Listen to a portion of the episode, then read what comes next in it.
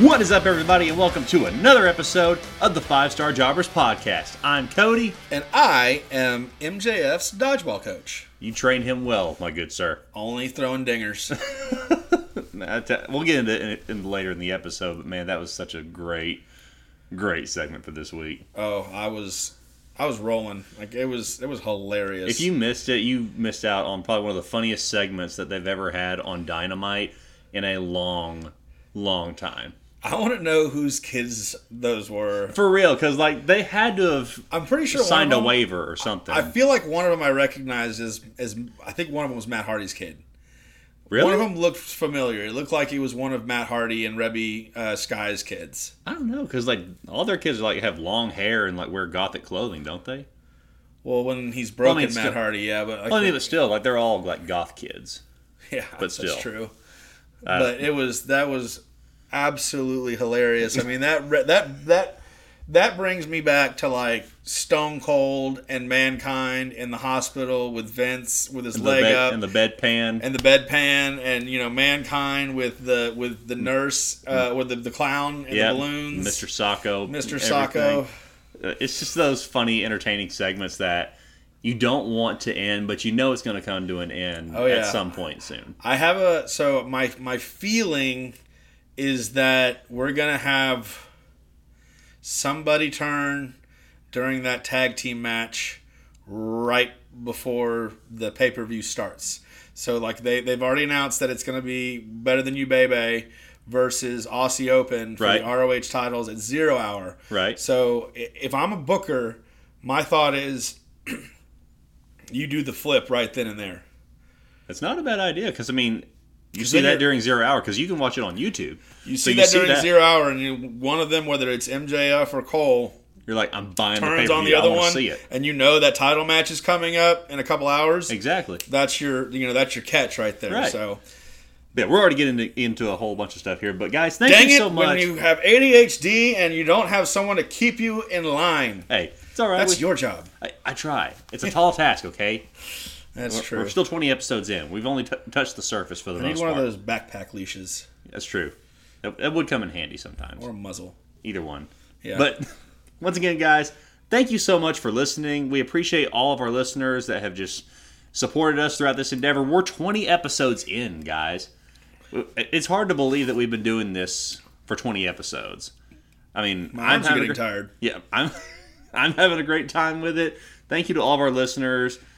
We got some more content that'll be coming your way. If you're new to the uh, podcast, go check us out. Listen to all of our episodes. I know we're 20 episodes in, but hey, it's great content. We think for the most part. I mean, we've had a bunch of people download our episodes, listen to us on Spotify, Apple Podcasts, everywhere you can listen. Yeah, listen anywhere you want. You know, in your closet, in your bedroom, in your in your car. your car. You know, at family dinner. Yeah, you just want to sneak away for a moment. Things are getting boring. You know, they've set you at the kids' table, and you're already had enough of it.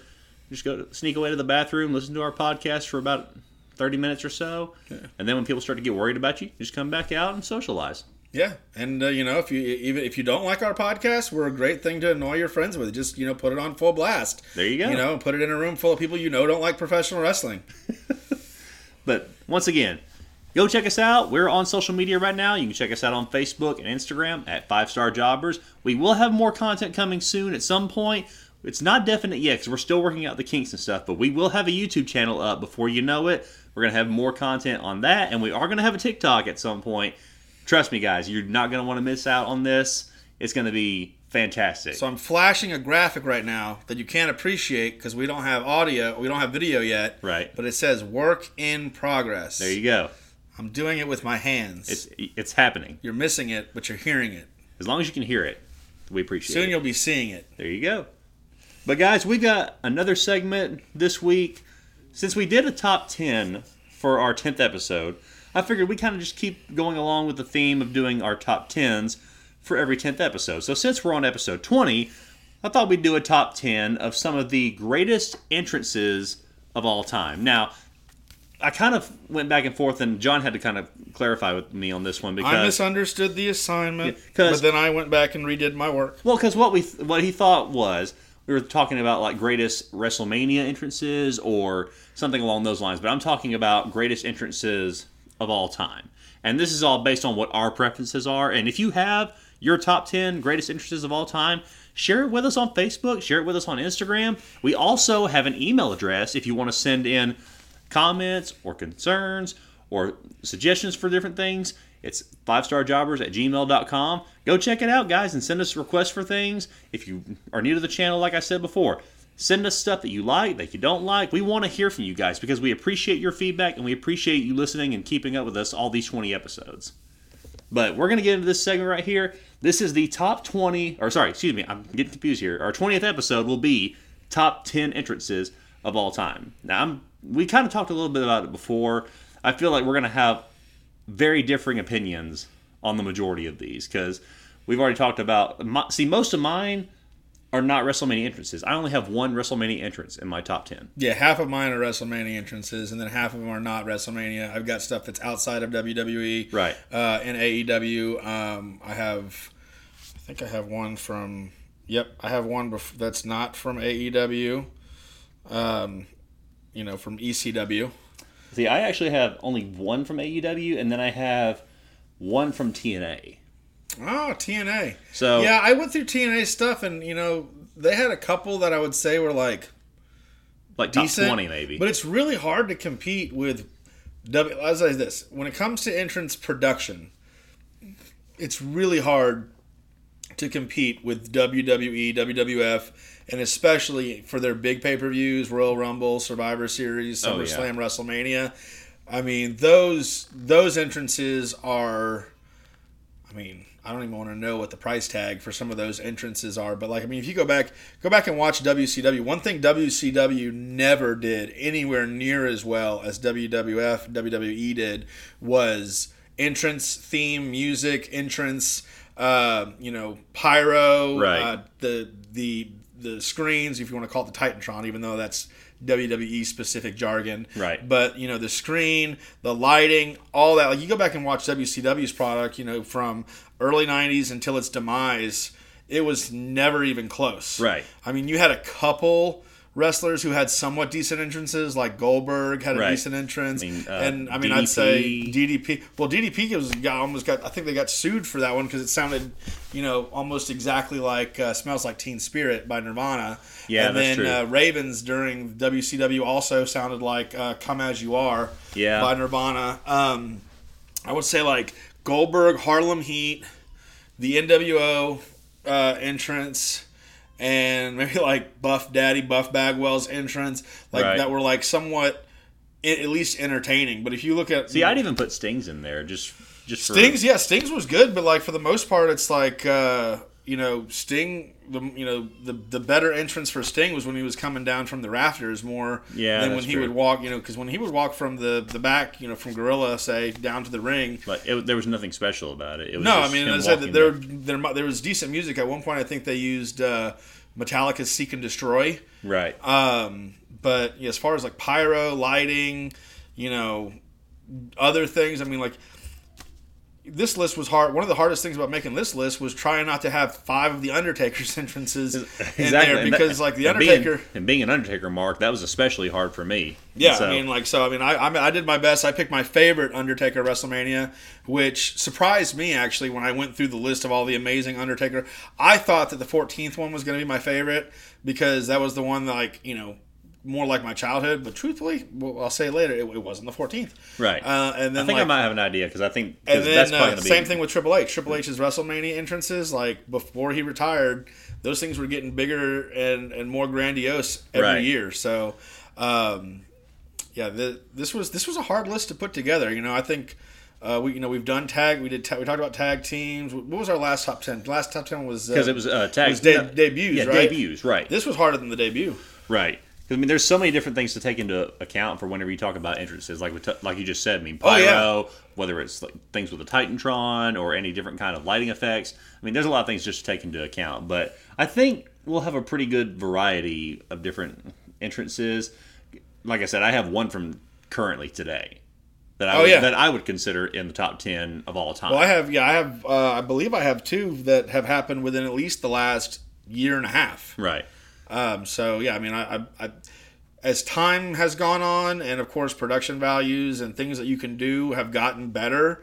I'd say the entrance, like I, I don't have anything from the golden era. I don't have anything Yeah, from the seventies because they didn't. Let's say entrances weren't a big thing. Right. WWE is really the the company that made entrances a thing in professional wrestling. Right. And let's say even WCW that they never really. They never really went broke on that, and honestly, TNA, like you said, that you got a TNA one there. TNA always was. I mean, like they weren't chintzy with their entrances, but they always had shorter ramps. You know, they they didn't really spend a whole lot of money on pyro, and for the most part, most of the music. Um, I'd put it on the same level as WCW. Yeah. Um, there wasn't Agreed. great production.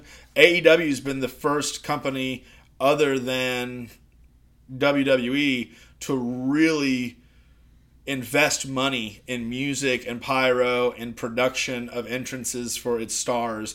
I mean, the fact that Tony Khan's gone out and gotten so many actual songs and not just had everything made in house, Right. has really that's been fantastic. Like I was marking out huge when RVD came out. Uh, when he debuted a couple weeks ago, and I heard "Walk." I mean, first of all, that was the first time I ever heard that song, and then Pantera ended up becoming one of my favorite bands of all time. Right. So I, I mean, that was.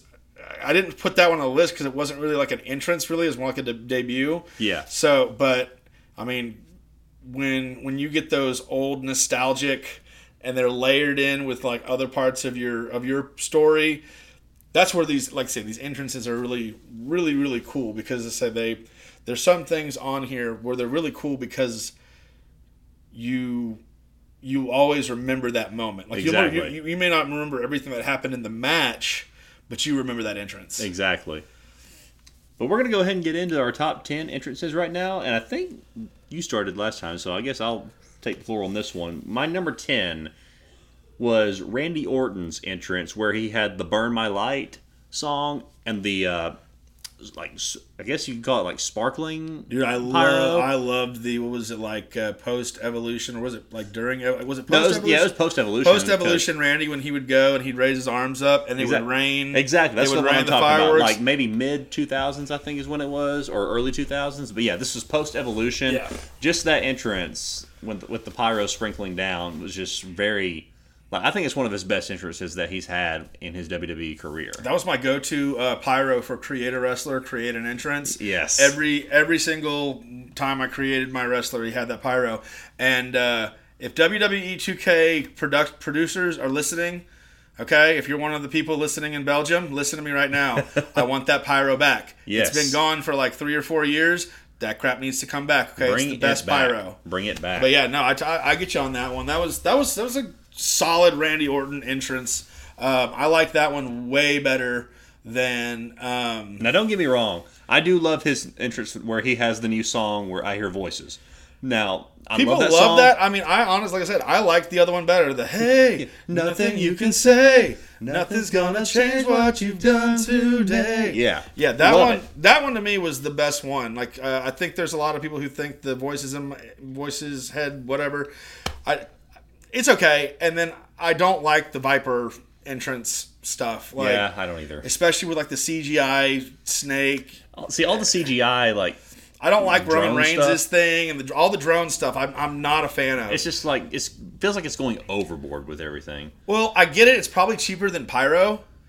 But still, they they still do pyro with uh, Cody Rhodes and still do it Well, with Roman Reigns. the, the entrances that have pyro, I like the pyro better. Like the the Roman Reigns holograph, where it looks like he's doing a power thrust. right. You know, um, you know, I. It's it was cool the first time I see it, but then, then after that, I'm, then it's it's, kind of hokey. Yeah, it is. But yeah, that's my number ten. So what you got, John? All right, so my number ten, and uh, I, I would say like from ten to like four. I don't even know that I have them in like an exact order. Like I have a top. That's how I feel with mine. Too. I have a to- I have a hard top three. Like I, I have a top three that I feel like my number one is my number one, number two is number two, and three is number three. But the rest of them, like they're all good, you know. And like if they were like my children, I couldn't I couldn't pick one over the other. right. So, well, sometimes you can, It depends on the situation. but you can't tell them that you can. Right. Hopefully they won't listen to this episode. They're definitely going to listen to the episode, and I'm definitely going to be in trouble tomorrow. No, but my number 10, so I picked was uh, Degeneration X, uh, SummerSlam 2009. So this is, yeah, Sean, Sean and Hunter. I want to say this is kind of like the last ride for both of them uh, as DX, because I mean, after this, you know, you get the Sean going in with Taker and Right. everything like that, and then Sean retires, and so this is like the last D, like true DX ride, not like a reunion, you know, show, Yeah. but like where they were actually doing stuff. But when they came out and they had the full on tank and everything, and the pyro was huge. I mean, just the production was the biggest for for their entrance here than it had ever been before. So, um, and and knowing that that was kind of like I say their their last ride as DX, like fully. There's something bittersweet about that, and you know, just to say, that's my favorite entrance song. That's my favorite group. Yeah. So eh, eh, you know, I you know I wasn't really thrilled with the product at that time, but I watched SummerSlam to watch that, and I remember watching that entrance and being very pleased. It just took you back to the It just it the, took me the back. days of uh, the Monday Night Wars. It took me back and reminded me of you know when yeah when when when Hunter and Sean were messing with Sergeant Slaughter. oh man, the good old days. So my number nine, I kind of flip flop back and forth between these two, but I went with I had this one down, but I think I'm going with my first pick on this. Number nine for me is Edge. Which one? I would say mid 2000s where he uh, I can't remember what the name of the, t- the title is, but it's the one where it starts off with the "You think you know me," and it's just that hard rock. Was that Metal Metalingus? Oh man, No, no, that's the, no, that's no, that's the okay. That's the, the you think you know me, you know me, you know. me. right. Okay, so that's not Metalingus. Um, yeah, that was like the original Edge. That was like the oh gosh, what did they call that? I, I can't remember what they called it. But Right. I, I know exactly what I'm trying to remember the name of the, the group that did that song, but just that entrance from the smoke. You are scared. No, no, no, no. I'm talking about the like like his most like the one that he uses now, pretty much. Where Oh, got- okay. you're like the on this day I see clearly. You know Yeah. what I'm talking about? Yeah, on the stage. That's Alter Bridge. Yeah, Alter Bridge. That's Yeah. what I'm talking about. But yeah, that one always gets me hyped every single time I hear that, and then j- it, it's just one of those entrances that I always look at, and it always gets me excited every single time that I see him come to the ring. Edge always has a solid entrance. Oh Um, yeah, I will say, like, I remember when Edge first debuted and he was coming through this the the crowd, and he was Right. at that time that was the first time I had ever seen someone come through the crowd, um, other than the Sandman, and I just remember thinking that was really super cool. And then he went Yeah. from coming through the crowd to coming being up the from the floor and being in and the coming from the floor. So, uh, and then after that, it was they'd come down and do the five second pose for those with the benefit of flash, Flash photography. Um, he's always he's always done really well with his. With He's- he's always been a coming good to showman. ring. Yeah, his showmanship is fantastic. You know, probably one of the top ones to ever do it. I, I agree. Who you got for number nine? So for number nine, I have Shinsuke Nakamura's uh, WrestleMania 34 entrance with Nita Strauss. oh wow, that's a good one. yeah, that was um, that was that was really cool. Um, you know, they had Nita come, and what's funny is you- if you're as a musician like you are and I am, Right. You know that she made some mistakes at the beginning of the song. Yeah, But it's okay. We, but you know, they we- recovered. we, yeah, it, they recovered, and I say I guarantee ninety percent of the people who were there or were watching had no idea that mistakes were made. oh yeah, Uh, but she got she she gets once she gets to the main part of the song, it's spot on. And then they've got the multiple drummers, they've got the multiple violin players. Like it's just this big production, um, and it really made Shinsuke seem bigger than life. Right. And it was that I, I want to say that was um, you know his maybe his second WrestleMania. I think so because his first one was it. It might have been his first- first. It might have been his first WrestleMania, but I know that was the WrestleMania where he won the Royal Rumble and then challenged AJ Styles. Yeah, I think that was his first. Then. so okay, so that's his first. That's his first WrestleMania. You know, he's main eventing with AJ Styles. You've got Nita Strauss. You've got this full orchestra almost. Um, that was you know when you say you want to see someone get a push and you want to see the the company put the you know the rocket strap on somebody.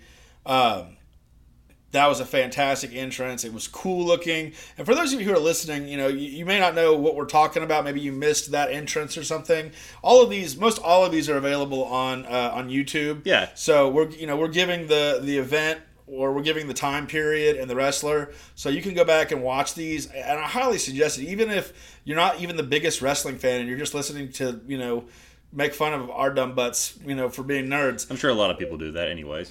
I mean, I'm pretty funny. I'm pretty funny to look at. So, um, no comment. Uh, but yeah, this you don't even have to be a wrestling fan to appreciate the entrances. No. And this entrance was so cool. Like I challenge anybody, whether you're a wrestling fan or not, to not watch that and think that was pretty cool. See, and I would kind of argue that his best entrance, I love that entrance. Is the takeover? But see, I would say takeover when he has Yeah. the, the guy coming out playing violin and having that. well, so that was intro. my. I was arguing with myself on which one I was going to put there. See, I was gonna put, I would put that one over that And one, that- but, but this is your top ten. That one was really really cool, and I almost put it there, not even because of the uh, the amount of production, but um, but be- that one honestly, the reason I didn't use it was almost the reason I picked it. It was or almost put it there was that the crowd interaction for the NXT Takeover was so much more impactful. Oh yeah, And so I, I, I literally said, okay, I'm going to take this apart because I, I, I don't want it to be based on the pop.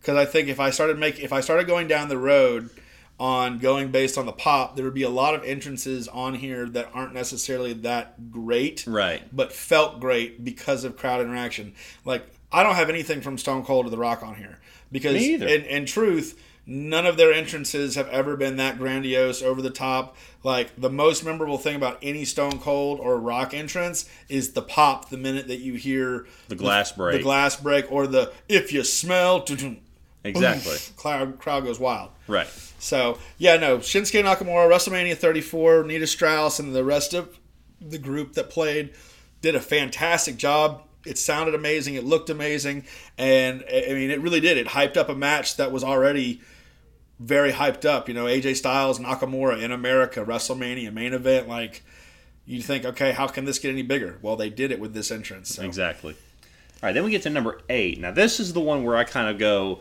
a little bit off the freeway here and go into TNA. Okay. So my entrance for number eight, I put Kurt Angle. See, of the ones in TNA, because TNA was kind of the same, like we were talking about before with WCW, they didn't really do a lot with Pyro or the Titantron mm-hmm. or anything like that. But of the people that had entrances in Impact, I would say Kurt Angle had the best one from when he would come up from the floor, and then as soon as he lifted his hands up in victory, Pyro shoots out everywhere. That that's just one of the ones in TNA that I think would be the better better one of there. But that's why I put that one in my top ten on there. You know, and I think of if I had to think of impact time periods, Kurt Angle's, Jeff Jarrett's, Yeah, Jeff Jarrett's had a pretty good one. um, Beer Money was pretty good. Yeah, Um, but see, then I look at the, the other ones, and they didn't really have very much to no, them. I like Jeff Hardy had some interesting ones, but I wouldn't call him good. No, Uh, like I really wasn't a fan of Willow and like the charismatic, the charismatic Enigma stuff. Like, I'll you know with with, with Jeff, Yeah. his his best stuff was I always. mean, I guess Abyss had. Somewhat, was but, his, but his was pretty much just red lighting. Like it was pretty much Kane's entrance without the pyro. pretty much. Uh, yeah, no, there was.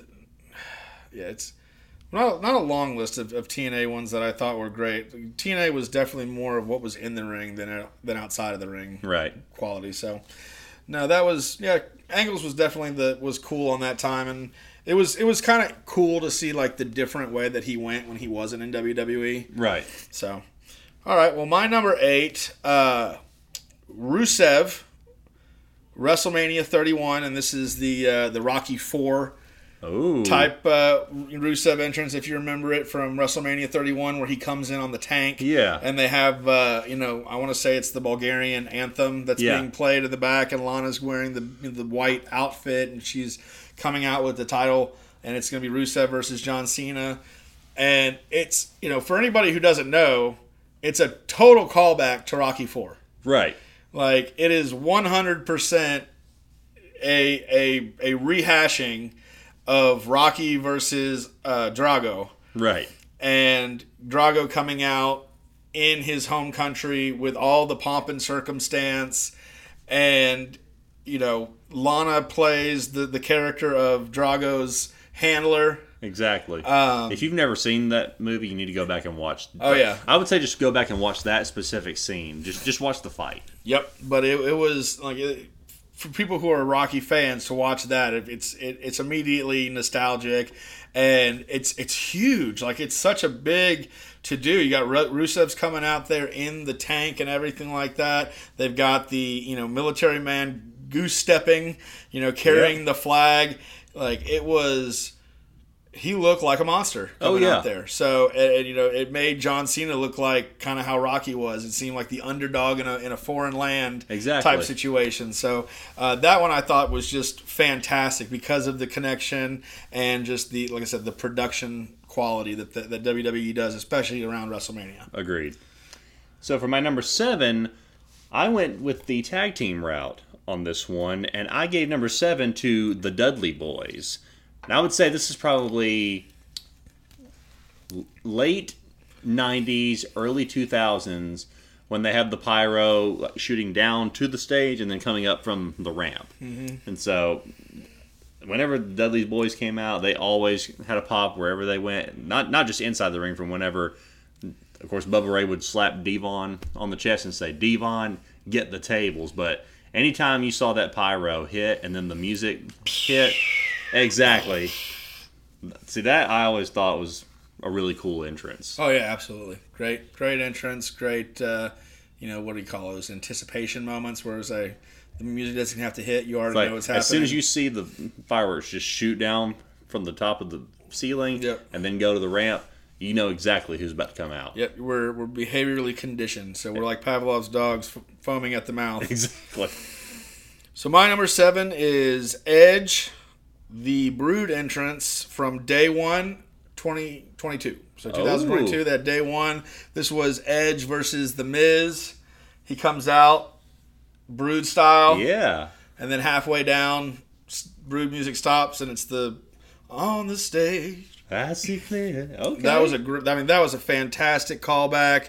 Um, you know, this Edge Edge coming back, you know, he returns and then COVID happens and then we finally get crowds back, you know, after a long wait and so you get Edge being able to do some of these really cool things that I think they held off on because there wasn't crowd to be there. Um, this one was absolutely fantastic. Great nostalgia for an Attitude Era kid um, because you know, like I said, the first time I saw Edge was when he was the, you know, crazy guy coming through the the um, the crowd, and then him and his brother Christian get together, and they're part of the Brood. right. So it's like my the first time I was really a fan of Edge was when he was with the Brood. So I'm always a sucker for that intro. It's one of my favorite intros of all time between the music and the pyro and just the you know the dark red lighting Yeah. like that to me was such a cool entrance. You know, you had back then it was like the Undertaker's entrance and the Brood's entrance were like the two coolest, most kind of like, Like eerie, dark, just dark. ominous entrances. Like everybody else's was kind of like a you know grungy, rocky themed know, Right. entrance. Like I want to say Stone Cold's uh, Stone Cold's entrance. He literally told Jim Johnston that he wanted something that sounded like Bulls on Parade by Rage Against the Machine. Yeah. And then you know you listen listen to DX's and it's very much you know like a modern punk. You know, are you ready? Like very that there's a lot of similar music. I kind of equate theirs to almost like Beastie Boys with Sabotage. Yeah, it's kind of like an alternative punk sound. Yeah. you know, um, yeah, like not so much, uh, not not in the area of, of nu metal or or grunge, but um, and then you just, like, there was just a lot of a lot of drop D, da da da da. Yep. Like, oh, you didn't know, like You better call somebody. somebody. there was a there was a lot of drop D uh, chugging Oh yeah. intros in the '90s, uh, during, especially during the Attitude Era. So the the, the Broods, you know, dun dun dun dun dun. Like Yeah. that was it was that was such a cool entrance, and so uh, you know Edge keeping that you know in the in the forefront of what what he was doing then that was that was so cool and so fun to watch. I, I agree. All right, now we get into number six, I believe. So my number six, going back into mid 2000s, I think, early 2000s, I went with Rey Mysterio. Whenever he would shoot from the bottom of the stage, like the I'm trying to think of how it went. The fireworks would shoot off, and he would basically just pop up, leap up from the stage. Mm-hmm. I can't tell you how many times, whenever I would watch him either on pay per view or on SmackDown or whenever he was was on, as a little kid, you was waiting for that entrance to come through. Mm-hmm. Things get dark, and then all of a sudden, fireworks shoot up, just leaping from the floor, almost hitting the fan about twice with my head. But I remember just seeing that entrance, and I, it always just stuck with me. And so Yeah. I think Rey Mysterio's entrance during that time period was one of the best ones that he's done. I love getting to see Rey get a cool entrance, especially being a Rey fan when he was in WCW. Exactly, and this is like His- just when he came. His entrance WCW. sucked in WCW. Right. Like the music was some generic, no lyric, nothing. Like the only time he had anything close to cool music when he was in WCW was when he was part of the Filthy Animals. Right. Um, but yeah, when he got into WWE, you know, he got cool music. He got a cool, you know, entrance thing to do. Got pyro, and you know, it really did. You know, it, it added that next level element to Rey's character. Right. So yeah, that was yeah, big big fan of that one. Um, so we get to number six, and so number six, fairly recent, like the last one, you know, happened in 2022. Uh, CM Punk's entrance at Revolution when he comes out to AFI's Miseria Cantare. Nice. Um, and you, For those of you that don't know this one, go back and watch Ring of Honor, Mm-hmm. and you'll know exactly what we're talking about with this. When we're talking about the nostalgia that a lot of wrestling fans got from whenever he came out to that song. this I, I want to say the match started probably somewhere around 11:30 or 11:45 at night. Right. So I'm sitting in my bed with my wife. You know, it's a Saturday night. We've got church in the morning. She's being a responsible adult. I am being a child watching professional wrestling at 11:45 at night. As was I. And uh, this song hits, and I mark out like a six year old girl, you know, at a pony farm. Okay? I'm like, yes! Miseria Cantare! oh my God! And my wife's like, shut up and go to bed! Rightfully so. But I was like, babe, it's Miseria Cantare! I don't like- understand. and she's like, I don't know what that means. Just go to sleep. and once again, this is another one where it's uh, so this in- instead of me finding out about so with RVD, I found I learned walk from his entrance. This quite the opposite. I had kind of say I had kind of got a little out of professional wrestling in the uh, in the mid two thousands, like early mid two thousands, like two thousand two. Right. Because started you know started really getting into you know playing live music and a lot into girls. Uh, and no, and AFI's "Sing the Sorrow" was one of is still one of my favorite all time albums. Um, I can actually say when I first got my car, I got my car in Atlanta, Georgia, and I had to drive from Atlanta, Georgia to Tallahassee, Florida. So the first time I actually drove a, my ve- a vehicle completely by myself, licensed, was driving from Atlanta, Georgia to Tallahassee, Florida. Oh, wow. On I seventy five, Georgia three hundred. A little stressful. Yeah. But I and so I was too stressed out to change the CD in my disc changer. So I listened to Sing the Sorrow the entire way down. so for anyone that doesn't know, that's five times listening to the whole album in on repeat. Right. And I did was not upset about it at all. It was a fantastic album. If anybody doesn't know who AFI is, if you've never heard uh, Miseria Cantare, Go check it out. Go listen to it. If you've never seen CM Punk, old school CM Punk, like Punk Joe from like Punk Joe 1, Right. You know, Punk Generico, Punk, you know, all that stuff from the early 2000s ROH before he went over to WWE. Go back and watch that. Go back and watch that entrance, and it's just it's cool. It's uh, you know the the fans are are rowdy. They loved they loved what was going on. You know it, it, it gives that ECW vibe of when Rob would come out to walk or when Sandman would come out to enter Sandman. Exactly. Um, you know the the crowd. It was it, it was there was a personal connection in old school ROH Right. that you know even even AEW like AEW doesn't have that like they're too they're they're bigger they're more produced so they weren't even really going for that but you know like I say ROH in that early time they really had kind of like an ECW vibe of like this is ours this Yeah. is these are our people Exactly. and so watching Punk come out to that, you know, loving that song and watching him some someone that I was like, wow, this guy's awesome. He's fantastic. Having no idea the road that he was going to go on and everything. Yeah. Um, no, that was when when he came out to that. I was like, I was done before the match even got started.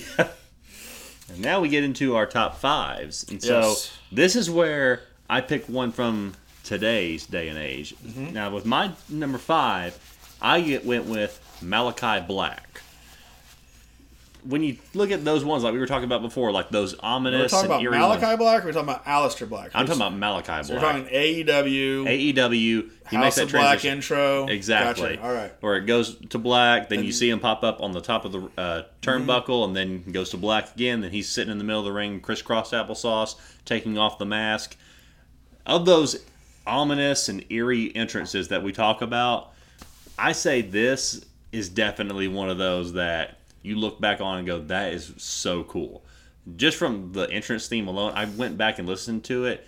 They had to cut this song a lot because I, I can't remember what the name of it is or what the band is, but it's like a, I want to say, It's like a black metal, German- death metal band. yeah, it's like German death metal band, but you pretty much have to cut a lot of the intro of it because it's all like soft and starts off with like a couple bass lines here and there. Mm-hmm. But just from the entrance song and then how it just immediately snaps right into this like scream death metal kind of vibe and then just the way that Malachi Black looks whenever he walks to the ring, like oh, you yeah. can't help but be intimidated and be terrified Yeah, not just from his presence, but just from his style of wrestling. And so this entrance as a whole, just for me, makes top five of all time. Oh yeah, yeah. I always say he's the modern day Undertaker when it comes to, you know, having that dark, ominous personality. I that- agree. And I say, unlike the Undertaker, who you know, the Undertaker, lot- I think some of his intimidation does come from size. Malachi Black He doesn't need doesn't size. need the size; it's the look in his eyes. exactly. Um, he just has that stone cold stare. Uh, yes, it's it's eerie. exactly. Alrighty. What you got for your top five or number five? So my number five is Cody. Double or Nothing 2019 Breaking the Throne. Oh, okay. I when I first saw this entrance, I was I was like jaw, you know, like you you don't know what to think. Exactly. It's like one of those where it's like you can't believe what you just saw. Yeah, I mean, and I don't care what he wants to say to anybody. That throne looked exactly like the Triple throne that Triple the, the throne that Triple H sat on on two different WrestleMania entrances, and he used a sledgehammer, Mm-hmm. weapon of choice for the game, Exactly. and breaks down the throne. You can't tell me that that wasn't a clear, direct message to Triple H. One hundred percent. It was basically them saying, "Screw you! This is our kingdom now. This is our throne." Yeah, I mean, I, and I don't, you know, let's say the symbolism of that, you know, I, you go back and watch some of these documentaries where you know Cody talks about um, his dad working in NXT, you know, during his his final years, Right. and you know him being in WWE during that time and being stuck with these terrible gimmicky characters, you know, like Stardust, and you know I think they're, you know, he's probably buried the hatchet on a lot of those things with Triple H now. But I, you gotta, you know, I, I can't help but think at this time, you know, he's saying, you know, my dad, these all these guys, Seth Rollins, Roman Reigns, Becky Lynch, Sasha Banks, all these people that were my dad's training. Know, they said they're Dusty's kids. They want to call themselves Dusty's kid. I'm Dusty's kid Right. and you know Triple H put wanted to you know is, is sitting there pushing those people in 20- in 2019 all of those people are being fully have been fully pushed and you know Cody left because he wasn't getting pushed and now he's they're started. They've started their own company at this point. Double or Nothing is not all in. Double or Nothing is the first official AEW pay per view, Right. and he's making the statement of, "I'm I'm going to break down this this throne." And like I said, I think that there's they've probably mended fences on any, any of that embitterment, but that was very clearly a a symbolic act, and um, it it did not go unnoticed, Right. and it was a great way for him to usher in the AEW era. And look where they're at now. Yep, it's crazy that Cody's back. I know, right? You know, you see a moment like that, and I almost thought to myself, well. Like there's You're never way. coming back from. You're never coming back to WWE now. I mean, it was that moment where I looked and I was like, "There's no way he's going back to WWE now." Right. So the fact that he returned, it was like, "Wow, okay." That like the when he showed up at WrestleMania, the reason I was surprised that he showed up at WrestleMania was because of this entrance. Right. I mean, it, it was rumored so much, but it was like, there's no way. There's no way. of what like, what he's done. Yep. In AEW, there's no possible way that Triple H would want him back in WWE. Yeah. But then, lo and behold, he's the surprise opponent for Seth Rollins at that at that moment. And then we get to number four. So with mine, I went with Kane, but not like '90s Kane. I went mid 2000s Kane. Whenever the mask is already off, he's already revealed himself. I know you've got your own opinion I'm the calling mask segment. shenanigans on that one, but you you do you. But hey, like I said, this is my top ten of entrances. I always loved the entrance theme for Kane. Whenever this was his entrance at the time during like the mid two thousands or so, I can't remember what the name of the title of it is, but I remember I had that Jim Johnston album. Whenever it had John Cena's theme, uh, Kane's, I think it had Stone Cold's and The Rocks on there as well. But I think the title was either it was either The Time Is Now or My Time Is Now because I remember John Cena was the cover of of the album on Uh-huh. it. But it had one of those iconic entrance themes, and of course, yeah, that was the one that actually had lyrics to it. exactly yeah, the one that had lyrics. This fire burns or something Yes. like that. Yeah. Well, This fire burns was no. This fire That's burns. CM that's Punk's. CM Punk's was Killswitch Engage, but it was something like that. It was like fire. I have to go back and look Yeah. at it, but yeah, th- like that one to me is always just iconic for me because I remember just listening to that song whenever I'd be mowing grass sometimes with my granddad. Going through cemetery, I can only imagine the people driving by that heard me just singing full blast, but I didn't care. But yeah, I always thought that entrance was really cool for me. Nice. Yeah, that was. A, I think I liked. I liked the theme song. I just I hated when they took the mask off of Kane. Um, I I don't ever understand. I guess like you know they, they were trying to keep the character from going stale, but the way they told the story when he takes the when he takes the mask off, he's not at all disfigured. Like the worst thing about him was his receding hairline. Well, Um, and plus they they tried to make him a little more scary with the different color eyes. yeah, See, that to me was still creepy in and of itself, just because whenever he would get intense or whenever he would get angry and scream, that to me was just really creepy. yeah. No. But that but that's just me. Yeah, but uh, yeah, no, I, I've always loved all the Kane entrances just in general because he he does a good job of owning the room when he walks in. Right. Um, number four for me, uh, the Sandman, Okay. ECW One Night Stand, 2005. I want to say it's like a 10 minute entrance. The uh, the Enter Sandman by Metallica plays like three times, Right. and it's just cathartic. It, you know, for someone who who loved ECW during the original ECW days, and you know watched a lot of ECW wrestlers come over to WWF to be put out to pasture. Um, that was just a really cathartic night in general as a wrestling fan. Um, everything about that was fun. And say when Sandman came out and was partying with the crowd for ten straight minutes, um, before him, Tommy Dreamer and the Dudley Boyz tear the house down in a very hardcore tag team match. Yeah. Um, yeah, I can I can watch I can probably watch that entrance just at any given moment I'll watch that entrance and watch all 10 minutes of it and just be happy. Right. It's a great entrance. It's a great callback to nostalgia of, of youth, of a, of, a, of a time where, say, when I watched, when I'd stay up till the middle of the night to watch ECW. Um, yep. And it, it doesn't really get much better than that, you know, as a Yeah. And now we get to our top three.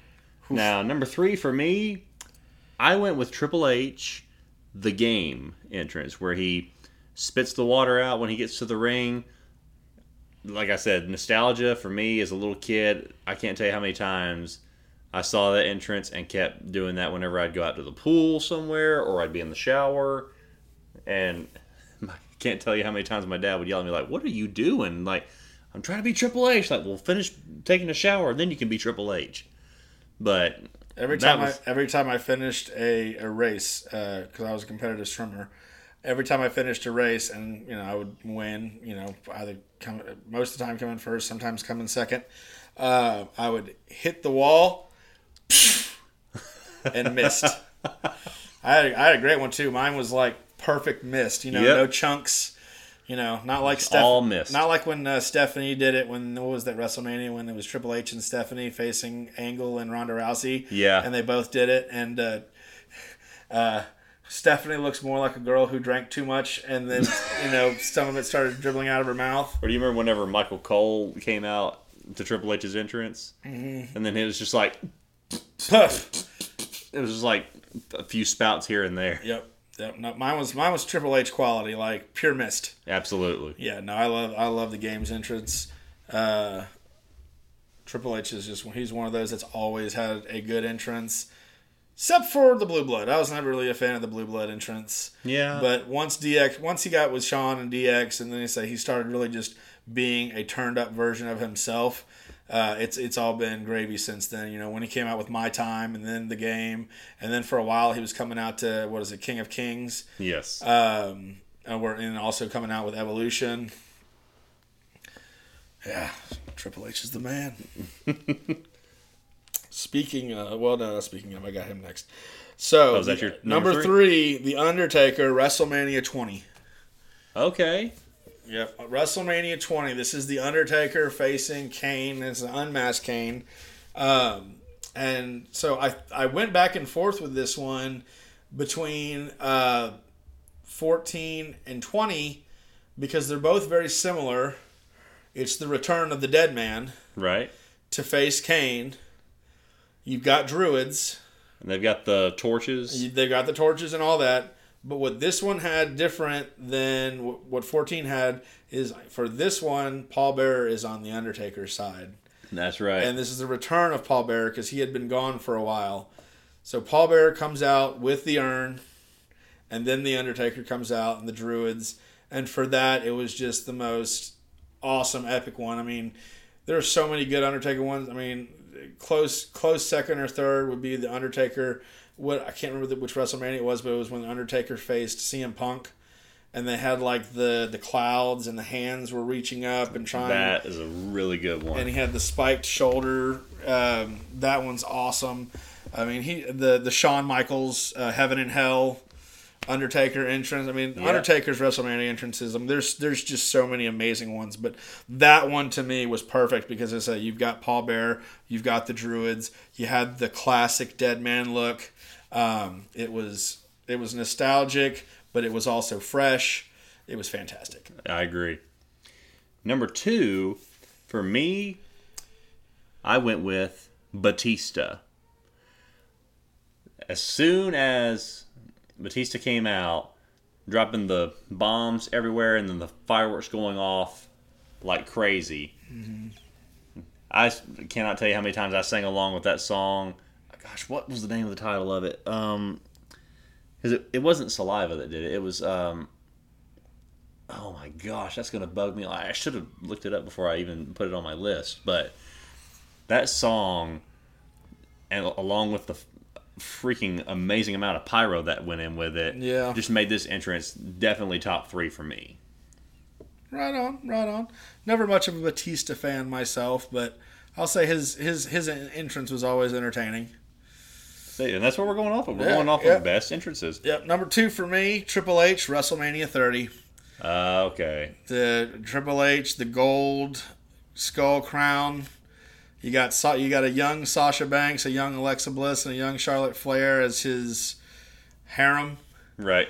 I, don't Um, know, I don't know what you'd call them. I guess You've got, a, I mean, that something. great ominous, you know, beginning. Uh, that starts before the music hits that just builds up the tension so well.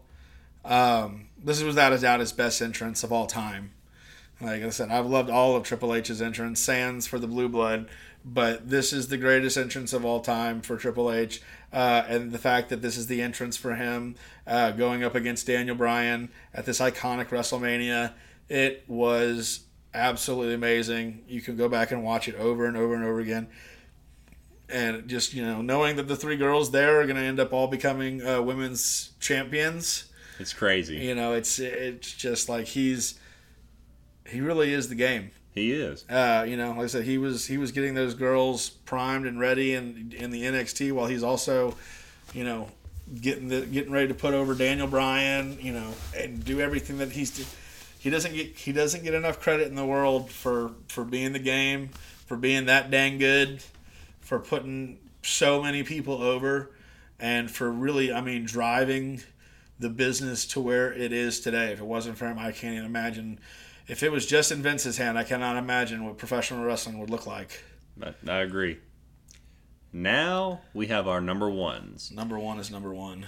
And it's very apropos that you mentioned the Undertaker and CM Punk match at WrestleMania because that entrance was my number one. Right on. When you see the clouds and the fog and everything, and then you see the silhouette of the Undertaker standing amidst the fog, Mm-hmm. and all these hands just reaching up and grabbing like the souls of the dead. Yep. That to me was the greatest entrance of all time Yeah. in my opinion, because it solid it symbolizes who the Undertaker is, Oh, yeah. and it just makes his character look even more ominous and more deadly. Because I mean, you look back at previous WrestleManias. I think this was WrestleMania 29 before he faced Brock Lesnar, Yeah. and it's just like it also kind of symbolized to me all the ones that he's faced before. Mm-hmm. Like it's just those people that he's pretty much put to rest at WrestleMania. Yep. You go back to Jimmy Snuka. You look back at Triple H Yep. and Kane, Shawn Michaels. Shawn Michaels, Edge. yeah, Diesel, Batista. all these guys, and I thought this was just so amazing and just so cool. Oh yeah, absolutely. Yeah, that's And my number one. That's your number one, and then my number one, the number one, Bold statement there, my friend. bold statement. And I'll ask you this before I even tell you my number one. Okay. What's the WrestleMania moment that no matter how old it gets is continuously in every wrestling WWE package, WWE pre like before WWE opens something up, you know, whether it's a SmackDown, Raw, pay per view, what's a WrestleMania moment that's always shown? It's the Hulk Hogan Andre the Giant No. body slam. No, no, no. That's that's that's, that's a body slam. I'm talking about an entrance. What's an Oh, ent- entrance. What's an entrance moment that's that's shown on like almost everything they ever do when they put a package Are you together? talking about the Shawn Michaels one where Talking he about comes down Shawn from the Michaels rafters? WrestleMania 12 Of coming down from the rafters, the boyhood dream coming true before the Iron Man match. Shawn 100 feet. He's got to be 100 feet up in the air. it's the Heartbreak Kid, Shawn Michaels. Coming down, I mean, just having a good time, one hand in it down the rafters, landing in the crowd. You know, he's got his chaps on. Man, that was i mean not only is that not only is that just such a cool epic moment that has lived on in wrestle in the wrestling world you know there's so many cool moments but like as time goes on we, we forget a lot of things and a lot of things you know get traded out for new things Right. that moment still is in you know even if you have no idea anything about WrestleMania 12 you've seen if you watch the, the product you have seen that moment Right. and I remember seeing that moment as a young kid and that was the moment that a young kid said not only do I love this this is what I want to do Right. like I want to be that I want to have that moment I want to I want to do that so that was very profound So, like, You know, I- I, find it interesting because both of us picked number ones based off of who our favorite wrestlers are. oh absolutely But I mean, that's that. Like I said- like we said before, sense. this is our personal preference, and you guys may have different preferences on what your favorite entrance is or what Mm-hmm. you think the best one of all time is. Like I said before, let us know. Tell us on social media. Email us, and we'll tell you whether we like it or not. But odds are, that's what we love about this is that we get to see different opinions and see who everybody likes, or and also just kind of a nostalgia for both of us, just going back and looking at all these different entrances and looking at all these different people that we've grown up on. It's just really cool to see what just really clicks with us and what just really excites us as wrestling fans. Oh, absolutely, and it's, it's what's that's what's great about wrestling in general too is like you can think, oh man, this is obviously the best character, and then you talk to somebody else and like, no, this is the best character. Right. This is the best finishing move. This is the best uh, entrance. This is the best rivalry. You know, it's it, uh, there's a little bit of It everything sparks, for, for it everyone. sparks a heated debate, but at the end of the day, it's all in good fun. yeah, you're you're watching it, you're enjoying it. It's good. Exactly. All right, John, you ready to get in some reviews? Absolutely. All right. So for this week, I didn't necessarily have a winner. For me, I thought this was a draw. Just kind of everything was. There were some things on WWE and AEW that were good, but then there was also some things that were kind of lackluster. So for me, I didn't really have a winner for this week. I am going to give this one to AEW uh, on the strength of of Collision. Uh, once again, uh, the the Collision main event was fantastic. Uh, Dynamite was solid. It's like Collision still, uh, to me, Collision at this point is outperforming Dynamite. Oh, I agree. Um, See- the the best I can say about WWE would would, would be Raw. Um, and honestly, the first the first hour of Raw was better than the rest of it. The best part of Raw was the Miz and LA Knight. oh, I agree. Yeah. See, that- that one was probably the best moment of the night, which is sad considering like all the potential they had with all these different matches. See, I'm tired of seeing Shinsuke Nakamura versus, versus Bronson Reed, but glad that it ended the way that it did. Because Yeah. now we're going to see Nakamura and Rollins at some point for the title. Yeah, that'll be and that'll be a good match. And uh, I mean, I don't mind Shinsuke as a heel. I think the WWE still really doesn't know. They've never utilized him as well as they have as they could. Right. You know, like he's never been as over as he was. You know, like Wrestle Kingdom ten. Right. Um, they've never like they've had him over because of that that kind of being like being over in Japan, and then when he came over into NXT, and you know the matches that he had with Finn Balor, the match that he had when he first came in with Sami Zayn, you know, like he's a five star match machine, Right. You know, like Kenny Omega likes to call himself. The problem is, is that his characterization is just off. It's the same thing with Asuka. Can have fantastic matches, can be entertaining, but they just they don't the writers they don't know how to connect non-English speakers with the audience. Right. Um, so I I'm I'm fine with him as a heel. I would love to see him as a heel with maybe like a manager or maybe like, you know, a stooge partner. You know, like I loved Nakamura as a heel with Sami Zayn um, as his partner who would Right. do all the talking. Yeah. Um, so we'll we'll see where that goes. Uh, at least it's not the same thing being rehashed over and over again. But LA Knight in the Miz, that was absolutely fantastic. Loved it. Just goes to show once again how, still to this day, after almost 20 years, people still underestimate how good the Miz is at a promo, at being authentic, at being a believable heel. But he wasn't saying anything wrong either. No. So the LA Knight Miz promo to me that was the best part of Raw.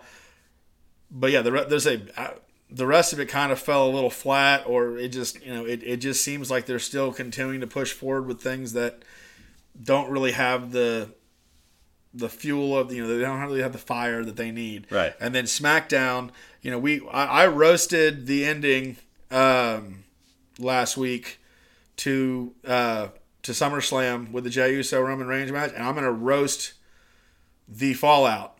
Right. This whole "I did this for your own good" is bullcrap. It's is. stupid. It doesn't make sense. We have reached the inflection point of the Bloodline story where we have we have it has outlived its value, and they are now trying to keep something going for the sake of keeping it going.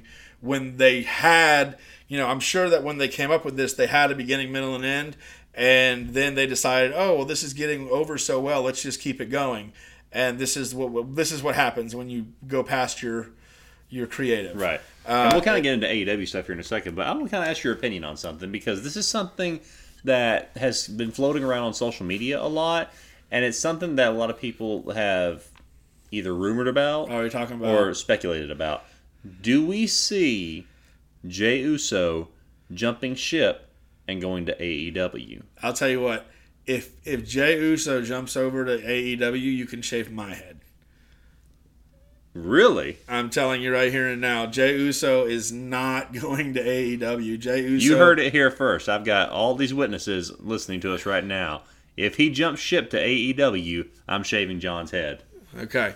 But yeah, no, Jey Uso's Jey Uso's not going anywhere. I mean, the merch money that he gets with through through WWE for all the Bloodline stuff, the main event Jey Uso stuff. Well, the only fact reason that why- I mean, he's he's the he's the Bloodline is the Bloodline, and as much as this is a storyline, the, they're all still very close. Uh, the Anoa'i family is WWE blood. Like there might be some Anoa'is like in Japan and you know over in you know different indies here and there, but they all end up on WWF on WWE pay. You know, as far back as Afa and Sika. See, and one thing that I was the reason why I asked that is because there was a lot of rumors floating around that Jey may go to AEW, but also that this was just a work to work up to where you have the Usos fighting each other at the next pay per view at Payback, where they have their dad Rikishi being the special guest referee. I think that if that happens, just like I said last week, that's happening at WrestleMania or that's happening at the Royal Rumble. That's not happening at Payback. That's not happening, you know, in two, three, four weeks. That is going to get built up. That is a major money match. That is a, you know, you only get a couple times, you only get one or two times to do that kind of match Right. for the money that that they could do that with. That is a dream match at this point for a lot of people. So that's not happening at Payback. Jey Uso, they're they're playing this off. They're they're playing. They're using the dirt sheets as a resource for their storyline. Jey Uso is not going anywhere. Jey Uso is probably going to go on a vacation and enjoy a little bit of time off for a month or two Right. um, and then we will get back probably by Survivor Series with some things, you know, with with some discussion about the bloodline. I will My say- guess, they've already said that the Usos and Roman Reigns aren't going to be on this week's SmackDown. I'm not going to be surprised if we really don't see much of Roman, the Usos, for the next two or three weeks. I mean, Hey. they're going to let it breathe, and they they probably need to reconvene because, like I said, their storyline's going to crap in a, in a handbag, and uh, you know, like I said, they they they have an opportunity to bring something back towards Survivor Series, and I think that there's a very believable Survivor Series with Jey having a team versus Jimmy having a team, or with the Bloodline having a team versus the non-Bloodline. Um, but I think know, in my heart of hearts, I believe that we're that they're gonna. That's working. All of it is working towards some kind of major pay per view. Royal Rumble would be the soonest, or WrestleMania, where you have Jimmy and Jey, and you have yeah, like you know Rikishi as the you know special enforcer, or the elder, or special referee, whatever you want to call him Right. there to oversee the match. But no, Jey Uso, Jimmy Uso. If anyone's going to go jump ship, it's going to be Jimmy. His wife works at Impact. True. But uh, no, Jey, Jey and Jimmy are making money hand over. They're making more money now than they've ever made in the company. True. Um, I I was I would say that if they're working this as a work, they're doing a great job because you see Jimmy Uso or not Jimmy uh, Jey Uso as part of the alumni page on the WWE they've roster done that now, so many times, and they've done that to all these different people. it- like I say, when same thing with him. Same thing with MJF. Whenever he Yep. quote unquote left AEW, they took him off the roster page for AEW, And, and, and, then and you remember how long they let that one breathe? it was like for He a was while. off. He was off TV and pay per views for like three months. right. So, it- I mean, like I said, th- this could be a long burn for Jey. Like I said, they, they couldn't have him off until, like I said, Royal Rumble, Right. where he comes and, you know, maybe Jimmy is in the Royal Rumble and is doing just fine and, you know, gets to, Number thirty, and you then know, you see Jey and- Uso. Yeah, and then Jey comes and screws him. And then I say, it's built until WrestleMania. It's possible. And then, of course, AEW. It, for me, it was kind of the same thing as kind of like lackluster matches for some, or lackluster segments. Like the whole JAS breaking up segment was a complete waste of time. It was just. I've never really liked the subpar. J- I've never liked the JAS, and for the most part, everybody there, other than Sammy Sammy, you know, yeah, I, really, you know, just it did. It, And I'd, it I'd. I'd say it's a stretch. I would say maybe even Daniel Garcia has Daniel had some Garcia kind of until he started doing the help, until he started doing the, the little pelvic thrust. It's like it reminds me of the Party Boy from uh, that show, Jack Behind. Yeah, Um, but yeah. Everybody else has not had much of a push at all. No. like Uh, Matt Menard and Angelo Parker. Well, those guys are just They- they, they, don't have charisma. They didn't have, like I said, and I said this a long time ago. They didn't have charisma in NXT. They don't have charisma here. They're I'm sure they're perfectly good hands. Like they're not terrible in the ring, but they're jobbers. That's what they are. And you know, and, and sometimes you just got to accept that's who you are. That's what you're going to be. And as long as you can make a living being a jobber in a top company, Yeah. I'd rather be a jobber in a top company than nothing anywhere else. Jake Hager could be a great Jake. Hager can't talk. this. The problem with yeah, Jake, he Jake, can't talk. He needs a mouthpiece. Yeah. and that's where I think you could have. The most over that Jake Hager was was when he had Zeb Colter or you know Dirty Dutch Mantel Yeah. talking for him. Or I mean, even then, I would say bring back um, guy from oh my gosh, what's his name? Dan Lambert.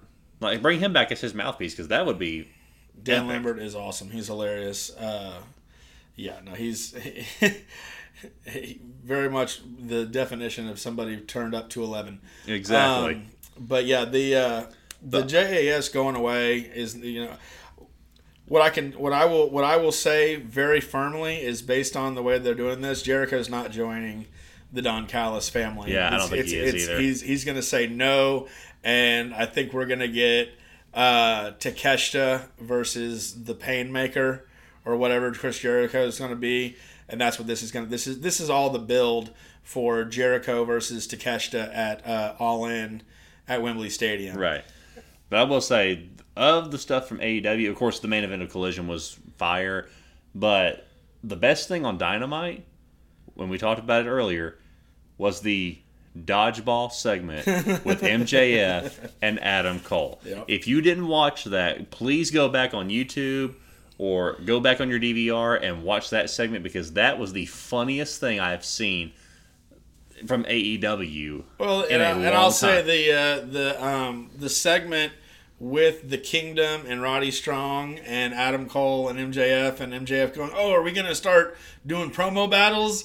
Uh, the thin white rail Hulk Hogan joke. Oh gosh, that was Que m- bella. magic. It was fantastic. Beautiful. And as someone who just utterly despises Hulk Hogan, I just loved every second of it. Yeah, I mean, so you gave the win to AEW. I called it a draw, but you know, I'm excited to see where WWE goes further with storylines and just see. Hopefully, they are done with the Bloodline segment for a while because it's starting to become annoying at some points. Just because it's being shoved past out. its point of purpose. Exactly, and I think in an interview, Vince Russo kind of said the same thing when he was t- interviewing Chris Van Vliet, and or when Chris Van Vliet was interviewing him. And I'm, I'm not the biggest Vince Russo fan, but I agree with him whenever he was talking about how it's it's kind of being done to death at this hmm. point. Like nobody is like you can't base your whole promotion off of one storyline. Yep. And that's the way that it's been for the past three years. Now, granted, it's been one that everybody's been invested in, and they've done a great job with it. But you've got all these other amazing talents in your company. Well, and you can truth- build storylines around them as truth, well. too, the whole thing with the bloodline, the, the this is and this is the so, the important part of storytelling. And of course, we're, we're going deep into the woods here, but the important part of, of good, especially professional wrestling, wrestling storytelling, is there needs to be multiple layers. And the even the bloodline story didn't really take off until Sammy got introduced into it. Right. You know, when you start introducing new characters and subplots, and you have a you know you have a main plot, a subplot, and then you have even some other little things going on. That's when you you've got an entire show that's entertaining, as opposed to one segment that is entertaining. Right. And you know the Roman Reigns being the champion for three years and this dominant you know tribal chief thing, you know that supersedes the bloodline and you know I think we'll get the the the finish to that story. I think will hopefully come at this upcoming WrestleMania. Yes. You know I think that we'll get the finishing the story. Uh, and that it will all pay off. If it doesn't, then it really is was a complete waste. And in hindsight, they should have done things differently at this Agreed. last WrestleMania. Yeah. But like the bloodline story, I think is, is say it needs to drift away, and it, like I said, at this point, it doesn't need to be about Roman and and Jey and Jimmy. No. it needs at this point now. It needs. I mean, Roman needs to go back to just being a champion and, and worrying about being a champion, and you know he can have Solo be his enforcer, um, and he's got Paul Heyman as his special counsel. Whatever, fine. Right. And you know, in a in a month or two, three, four, however many, have the Usos do their thing, but they don't need to interact with Roman anymore. Agreed. And if the, and if they keep trying to keep the nucleus all together, like I said, it, the the story's gone stale. There needs to be deviation. There needs to be subplots. You know, like I said, bring other characters back in. Let this be a you know, if this is a vehicle that only supports three people or four people, then it's really not that valuable. Right. But if the storyline or uh, uh, you know any kind of issue that is being put together if it can incorporate and lift and elevate other wrestlers, then it's a valuable storyline. So, yeah, no, my my hope is that we we're like said, they, they've already told us we're not seeing the Usos and the Bloodline on SmackDown. I'm happy about that. Same. Uh, and and truth be told, I'm Well, plus being- I think the crux of the SmackDown for this week is going to be Edge's twenty. Is it twentieth or twenty fifth anniversary? something like that. It's something yeah. like, and so they're going to have that main event match, I think, with him and Sheamus. And Yeah. it's pretty much. I don't think it's going to be his send off because with with the physique that Edge has right now, I don't see him riding off into the sunset with this. I think. No, we'll I see. think this is a. I think this is a, a return of Edge. I, I no, this is not a. This is not a sunset match. This is a setup for the next rivalry match. And like I said, as I say, as Roman might might not be at the forefront of things, or we have like some other people not. They're bringing Edge in to let other people have rest. This is this is cycling out your bench. right. Um, and just being dead honest, I honestly do feel like AEW is going to beat out WWE over the next couple weeks because they're building up towards All In. Right. Whereas WWE, they got Payback coming back, and this is the way WWE does this. This is going to be a B show pay per view. It's going to get B show writing. See, the And- thing I'm kind of interested to see is because I mean we have, we have this build up to All In in London, but then shortly after that, the following week you got All Out, and so it's like where are they going to go from here? Because they've already booked one match. You got Darby Allin and Luchasaurus for the TNT Championship, or Christian Cage, whoever is holding the belt that week. Yeah. Well, what, what I think we're going to get for for Payback is I said we're going to get some lesser stories. We're going to get some less interesting stuff, but enough to put on paper. Right. Um, and so WWE is going to be probably pretty mid for at least the next couple weeks until after Payback. we and then, have- and then as we get to Survivor Series, they're going to ramp up for Survivor Series. Oh, Survi- You've got to. One thing they do very well is they always find a way to make Survivor Series engaging. Whether it's Raw versus SmackDown. All I can say or- is that I just hope they bring back War Games. I really hope they do. I I really don't hope think they, I really hope they bring back War Games. At this point, I don't know what they would. You know, if it's going to be a Judgment Day thing, or if you know, if it's going to be a Bloodline thing, or if it's going to be something completely out of left field that I have no idea about. Right. Um, I I am ready and waiting for DIY to come back.